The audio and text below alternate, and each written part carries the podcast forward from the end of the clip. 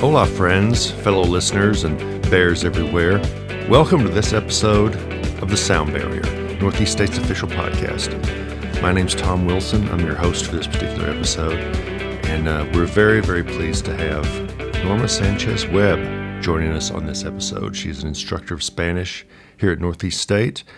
And Norma, thank you for joining us today. How are you doing? Glad to have you here. Thank you for having me. I am doing well. How about yourself? I'm good. I am good. Uh, we're coming to you, of course, from the uh, studios of the Entertainment Technology Department here in the TEC building on the Blountville campus. Entertainment technology, by the way, just an aside, if you're looking for a degree to pursue, entertainment technology, it's much, much more creative and fun than you would ever, ever think it would be. So check it out, entertainment technology. Our friends make this podcast happen, and they can make a lot of things happen for you and your business. Anyway, Norma, let's let's start off. Just tell us a little bit about yourself, your background, and how you came to uh, came to be with us here at Northeast State. Um, I have been teaching for 15 plus years, um, and I've been doing. I had been doing adjunct work for years and years and years, also along with teaching high school Spanish. And in 2019, there was an opening for a full time Spanish instructor, and so thankfully, I was hired. Um, Spanish was the first language that I spoke. Uh, I was not born in the U.S. Um, and so well, we moved to the U.S. when I was about seven-ish years old, and I was placed in a classroom, and I was told to learn. oh wow! yes, just thrown so right in the mix. Things have advanced a lot since then. It was a full immersion, but it was more like sink or swim at the time.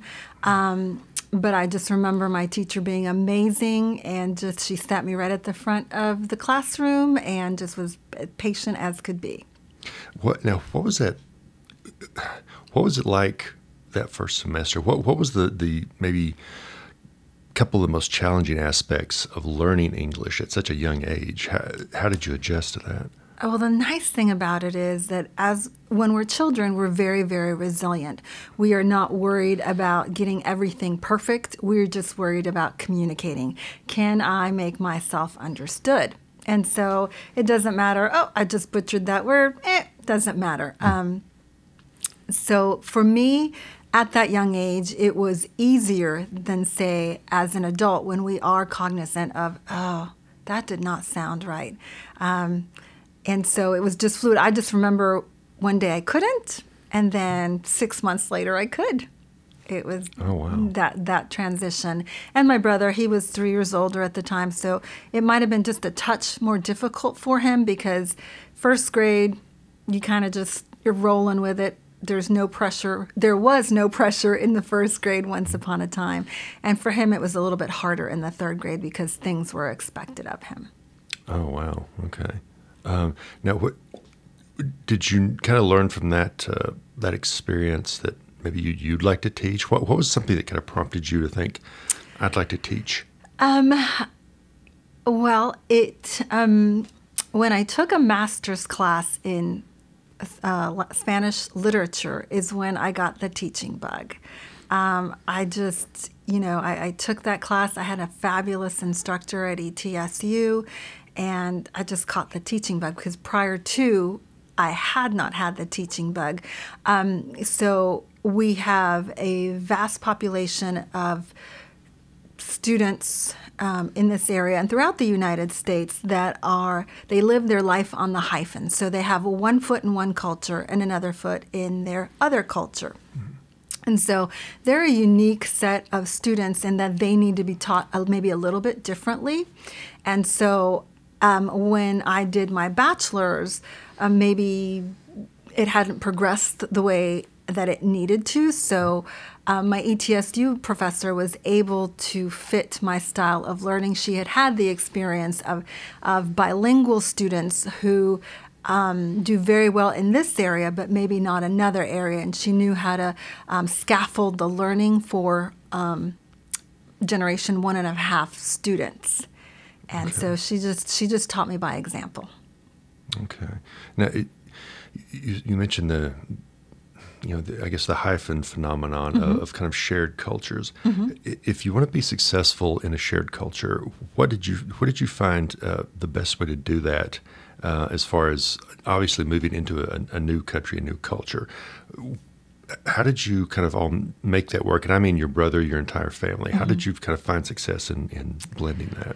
Um, well, for one, in, my household, we were very, very, we were raised to um, cherish our culture, respect our culture, and keep our culture. Um, so when we were within the house, we were of a certain culture. When when we were outside the house, we were expected to acclimate to our new culture. And so when I talk about life on the hyphen, again, you have one foot in each one of the cultures, and you need to learn to navigate between those two cultures. Um, when to just be one culture, when to just be the other culture, and when it's okay to meld those cultures together. Right, right. Now, most of the world speaks more than one language.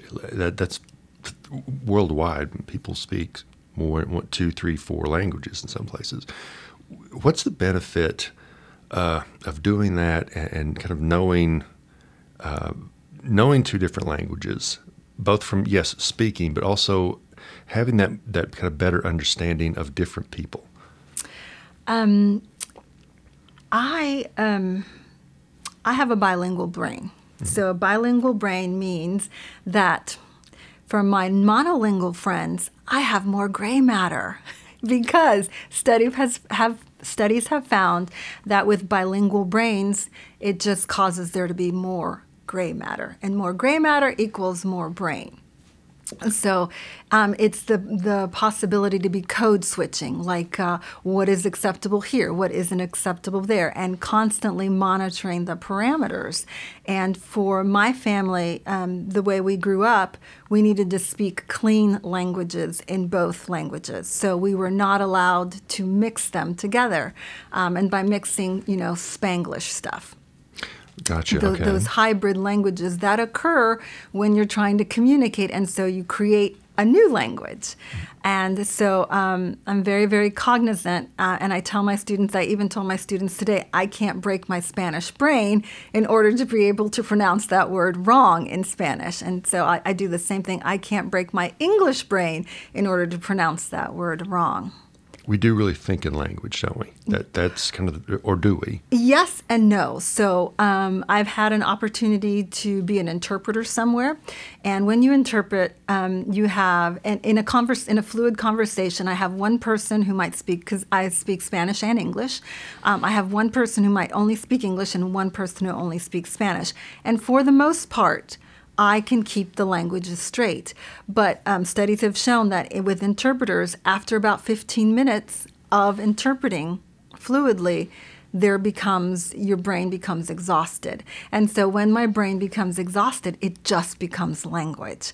And so that means i stop noticing i am speaking in english or i am speaking in spanish. And therefore to you i only need to speak in english. And to my other person i only need to speak spanish. And i'll mix my languages up and my people will be like, I just didn't understand a word you said because I got the wrong languages. Because after right. about 15 minutes or so, your brain does get fatigued and it just turns into language. Interesting. Well, yeah, never never really considered that from that from that point of view. Uh, now, you you talked about as a seven year old, as a mm-hmm. child. Mm-hmm. Of course, you're very resilient, and you just jump in and start learning language why should, um, say, adults or even college age students not be afraid about learning a new language? What, what should not be like uh, a barrier to pursuing even one or more languages to learn them? Because neuroplasticity, that means we can continue to learn. And studies have found that um, when we pick up a new language, different things fire off in our brain. And of, as a woman of a certain age, I want to make sure to keep my brain as nimble as possible. And playing an instrument, learning a foreign language helps to stave off dementia. Really? It does. It does because we're having to use those different parts of our brain that maybe haven't been used. And so I believe that it is super. You mentioned how in other countries um, they don't just speak they're not just bilingual, they're trilingual and beyond. And I think that we do our students a disservice here in the US by holding off teaching them a foreign language. And I mean foreign language, not Spanish, because Spanish is not the be all and an end all, any foreign language, um, until, say, a student is a freshman or a sophomore in school. And I was just having this conversation with one of my students, and I said, What if you are 14, 15 years old, the first time you're taught how to add? Okay. Oh, wow. Okay, because yeah. they were trying to express a little bit of frustration because we go into, okay, I'm going to take one semester of Spanish and I'm going to be fluent or I'm going to be conversational. And so, but if I don't begin to teach you how to add until you're 14 or 15 years old, can in a semester you be expected to do algebra, geometry, or more advanced maths? So I think our expectations for ourselves and as a community, if we're not going to take this foreign language until we're in college, then our expectations need to be what you would expect them to be. Right. And so there are different levels of language learning. So there is fluent, bilingual, conversational, or there's just communication. I can communicate with you without any words. Did you understand what I just said? She just glared at me, folks. Yes, I got that immediately. All right. So that's communication. So oftentimes we want to speak in these beautiful, erudite sentences in our new language after one semester. We don't have to, you know, there's communication. And sometimes it involves words and sometimes it doesn't. So if we can just master basic sentences to be understood, we're doing great.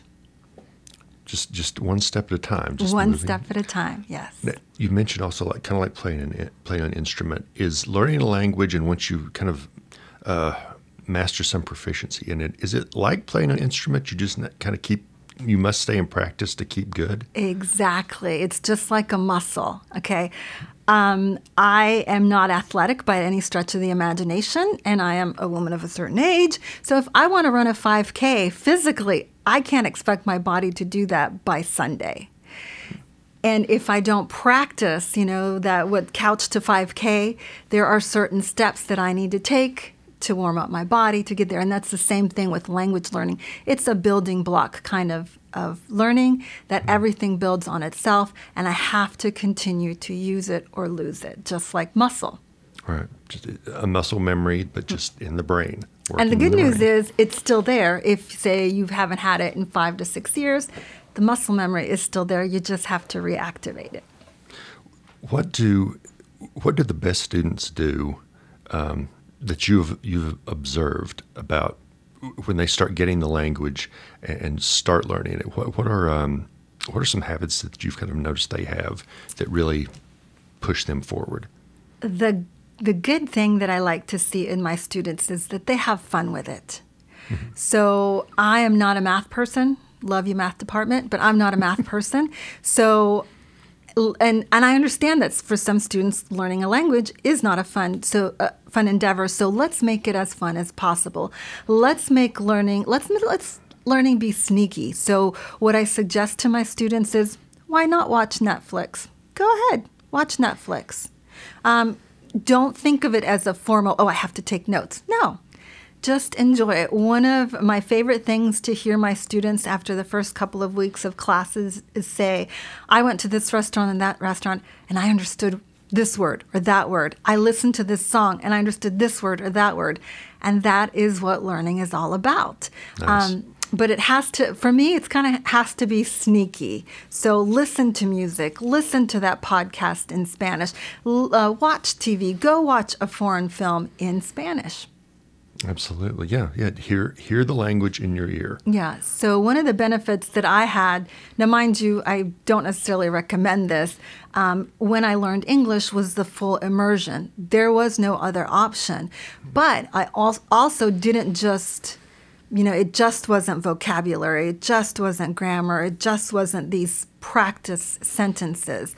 I got it in the playground. I got it when we went to eat lunch. I got it in the shops. I got to be exposed to different manners of the language, not just in a set, structured environment. Right. So it's more like caught than taught. Hmm. Interesting phrase. Huh. Uh, now, there are many dialects in in English. Um, is Spanish spoken the same way in, say, Colombia as it is in Mexico or as it is in Spain, or, or is are there a little bit difference different um, dialects or how Spanish is spoken in various Spanish-speaking countries? So let me turn that around. Okay. So is British English and American English the same? Australian English? Oh no. Okay, so just like there are those nuances, those nuances are going to happen from country to country and from region to region. I mean, I go to the grocery store and I need to get an, uh, something to help me put all my groceries in there. What do I call that? Is it a buggy or is it a cart? Okay. It's mm-hmm. just going to depend where I am in the United States was what I'm going to call it. I had a roommate who always referred to the radiator. Okay. Now here it's I'm going to pronounce it a different way. In Northeast Tennessee, I better pronounce Appalachia, but when I go visit certain family members in Pennsylvania, I better switch that to, to Appalachia and I have to know when it's correct. So with my students, when I when um, I might you know emphasize how to pronounce something, and I might get a like, oh seriously. So I said, okay, okay, not a problem. So I want to tell you that I'm going to go hike the Appalachian Mountains, and instantly I see the cringe from them, and I'm like. Exactly. That's what I'm trying to teach you. That yes, you can pronounce things in different ways, but you have to know when in Rome, speak as the Romans. So, yes, we have different dialects in Mexican Spanish, Colombian Spanish, Castilian Spanish, Bolivian Spanish. Shout out to my dean. Oh yes. Yes, there are going to be all of those different nuances and even words. Like um, I love to be on um, social media and listen to podcasts and books on tape. And I learned biffed up yesterday.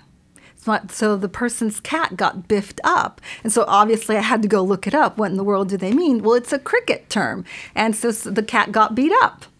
Oh, okay. Yeah. And Biffed so um, a cookery book, a cookbook, the cooker, the stove. Gotcha. So I love Okay. languages. I love English. I love Spanish equally.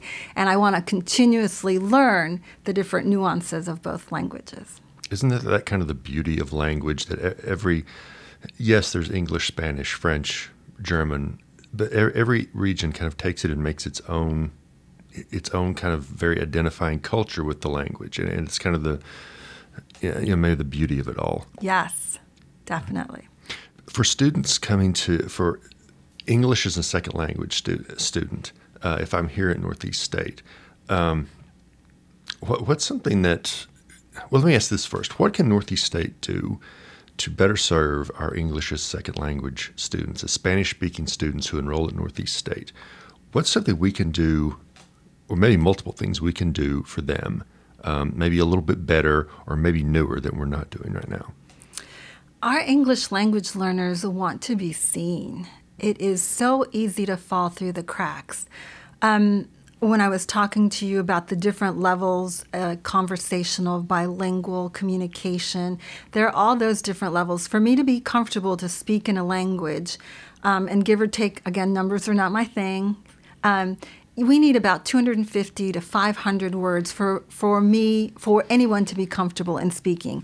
So oftentimes our English language learners are done a disservice because they can have a conversation. They can be at a conversational level, but they're not necessarily speaking or reading or writing at a university level. Dr. Caitlin Chapman Rambo um, is our ELL, ESL instructor um, here at Northeast State. So she is able to come alongside of the English language learner in the comp classes to be able to scaffold so that they can have success in these comp classes.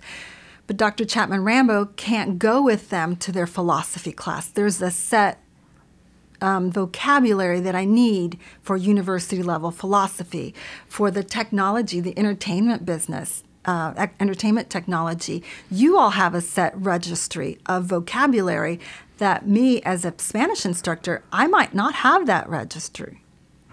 And so then as an ELL learner, of course, I'm not going to have that at all.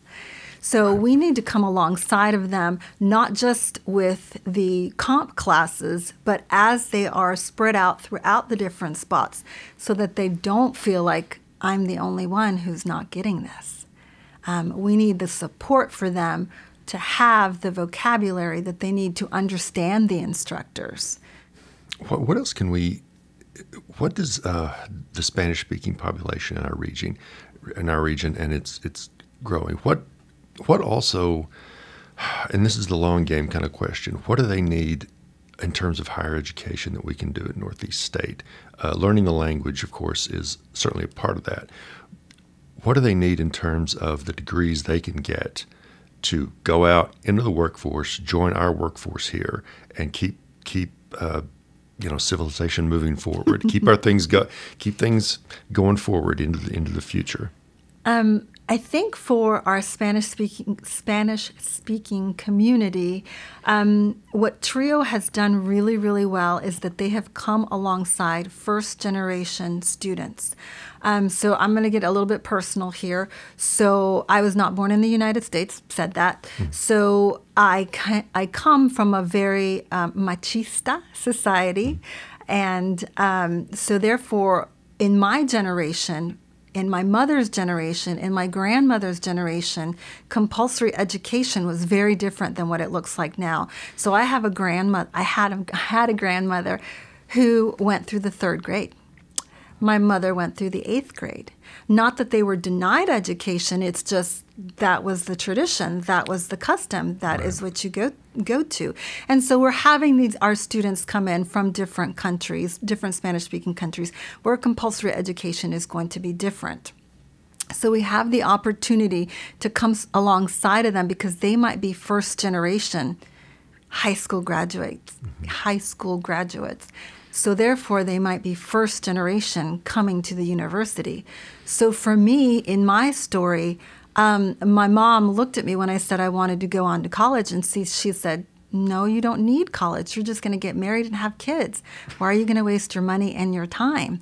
But I felt it was really important. And so I had many battles, many travails to go through all that. But then when it was time for my sisters to go to university, the path was laid and it was much easier for them um, to do it because I had paved the way. So I want to be able to pave the way for my Spanish speaking students here in Northeast Tennessee and to say, hey, this is how you can traverse this particular financial aid. What is that? How do I fill up this application for this scholarship? How do I fill how do I, you know, what do I need to do in order to graduate? All of these different things that for you and for me because we we um, work in education, it's second nature.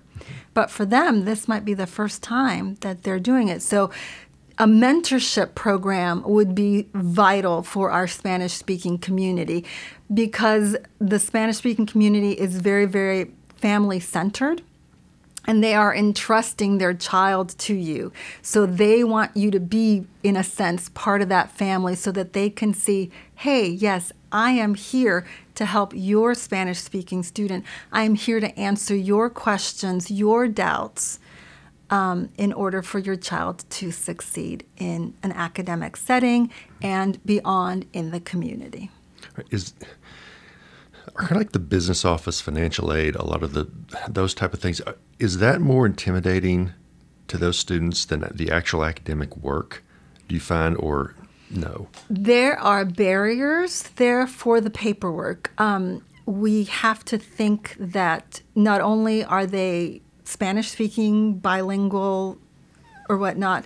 But this generation and paperwork, you know, isn't necessarily, you know, filling out forms was, was more our generation. Right, exactly. So, you know, judicial, but it depends on the kind of family because it depends how you know are they generation one and a half one generation one generation two because for me i was in my family unit i was the filler out of the forms so by the time i was 13 i knew how to balance a checkbook I knew how to fill out all those forms. Doctor's appointments, give me that form, I will fill it out in two seconds. So it just depends where they are in that chain of Are they a migrant? Are they what generation that they are? Whether they can navigate the forms or not. But I'm going to tell you that when I first applied to college, I didn't know how to navigate those forms. It was, you know, mess up, fill it out again, and oh, no, you need to do this, you need to do that. But thankfully, I got to go to a community college, and they were there to help me when I did mess up on my paperwork. Right. Like, okay, let's do this again, and walk me through the process. Yeah, cool. You've been a trailblazer in many ways, Norma. wow. Very impressive. Uh, now, and we often always have to bring this this subject up in almost every conversation of COVID, of mm-hmm. course, in the COVID world. What's it been like teaching Spanish, uh, the, the, fall semester, and of course the spring semester? Uh, what's that been like as a Spanish teacher, um, talking to students, trying to trying to, I guess. Um, I guess what I'm trying to say is, it was it more difficult to do it online and through web synchronous Zoom, that kind of thing, than it is doing it in the classroom. What kind of challenges have, have you kind of faced uh, doing or teaching Spanish online these last couple semesters? Um, shout out to Michael Collins, the Dean, Northeast State, for giving us the tools in order to be able to teach our students online. Um, to all of those professional developments, all those cram courses, to my fellow. Um, uh, to my colleagues for helping me figure out different things because I became a student just like my student like my students in learning how to use that technology. Um, so it was a challenge. Um, I am more of an in person instructor. I like to be able to read my audience so I can see by a furrowed brow or a, yeah, that didn't make any sense, whatever it was that she said. So I could. I can read my audience to know whether to continue or to back up. And you know, staring at blank screens. I don't know, are my students understanding? Are they there? That was a little bit of a learning curve. Mm-hmm. In order to build that sense of community where I could create a safe place, because I have to create a safe, comfortable place for my students to be able to speak the language. So right. that was a very, very, very big challenge in not having that, not having that response to know, to, to check the temperature of my class. As we go along, I get more interaction. I learn more through the technology of how to reach out to my students. Um, we were we had the opportunity to create some master classes, and so in this master class, I got to rethink of okay, now I am a completely online student. Where can I meet them? What can I provide that can help them advance with their learning? Since I'm not there I'm not able to to see. Do you understand what I'm saying? Right. So so that was that was very very helpful. Has it changed your how you'll you'll teach going forward? I mean hopefully we will be back in classrooms sooner rather than later. Let's all hope for that of course. Yes. has it changed uh, how you'll approach teaching back in the classroom? Have you picked up any kind of new tricks, skills?